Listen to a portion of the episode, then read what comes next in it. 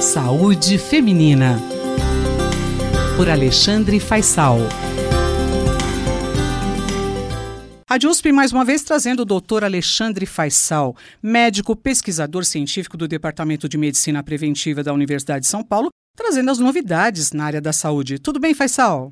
Tudo bem, Miriam. Um abraço aos ouvintes da Rádio USP. Doutor Faisal, fé e religiosidade podem ser úteis na hora do tratamento da infertilidade? De antemão, já digo que sim, que a pesquisa que eu vou mencionar é muito, muito interessante. Mas vale destacar que 80% da população do planeta tem algum tipo de religião. Essa relação entre religião e medicina é bastante controversa, já que alguns estudos da área sugerem que religião, espiritualidade e mesmo fé contribuem positivamente para desfecho de saúde, mas não são muitos estudos e alguns têm algumas dificuldades metodológicas. A gente considera que, via de regra, a pessoa religiosa ela tem um tipo de comportamento que pode favorecer, por exemplo, o não adoecimento, o enfrentamento da doença, por exemplo, com menos estresse em relação à vida, né? É, então, existem alguns caminhos que poderiam explicar. Agora, um desses caminhos que é pouco explorado é se isso ocorre, por exemplo, nas questões do tratamento de infertilidade. Só para conceituar também, a fertilização in vitro é um procedimento que também cresceu muito nas últimas décadas.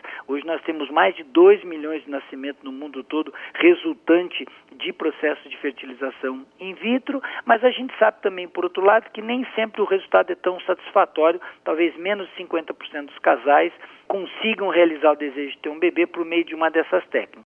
E aí, então, esses pesquisadores tiveram a feliz ideia de tentar avaliar se havia uma relação entre religiosidade, espiritualidade e resultados é, positivos psicológicos e físicos em mulheres atendidas em fertilização in vitro, fertilização assistida. É uma publicação de um periódico chamado Journal of Psychosomatic Obstetrics and Gynecology e, curiosidade, foi feita aqui por pesquisadores brasileiros. Então, esses pesquisadores é, analisaram dados de religiosidade, fé e espiritualidade em mulheres, mais de 870 pacientes, que haviam feito uma técnica de fertilização in vitro chamado injeção intracitoplasmática de espermatozoide. Para o nosso ouvinte entender os resultados, todos eles foram bastante favoráveis. Os resultados mostram uma clara associação entre professar algum tipo de, de crença, de fé e embriões de alta qualidade, taxa de gravidez, frequentar, aderir ao tratamento da FIV e, por outro lado, não ter fé também mostrou-se associado, por exemplo, com uma dificuldade de se manter no tratamento com cancelamento dos ciclos. Até a crença no sucesso do tratamento, que tem um componente religioso, mostrou que está associada com a qualidade do embrião que foi gerado a partir das técnicas. Então, uma série de resultados positivos sugerindo que há essa relação. E como que a gente pode explicar os resultados e qual o futuro desta relação entre medicina e fé? Antes é necessário dizer que é preciso ter muita cautela nesse tipo de estudo, que é um estudo transversal.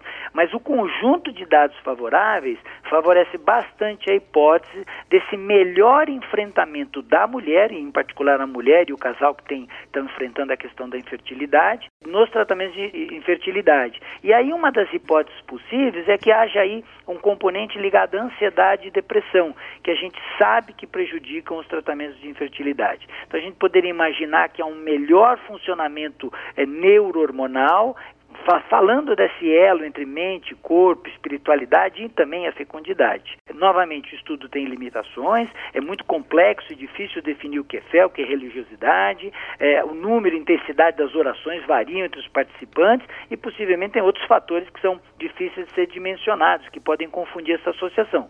Mas aqui, eu acho que o grande mérito da pesquisa é abordar ineditamente essa relação tão interessante e procurar desvendar esse link entre religiosidade e medicina. Está aí o doutor Alexandre Faisal, traduzindo os resultados de pesquisas na área da saúde. Ele é médico pesquisador científico do Departamento de Medicina Preventiva da Universidade de São Paulo. Saúde Feminina. Por Alexandre Faisal.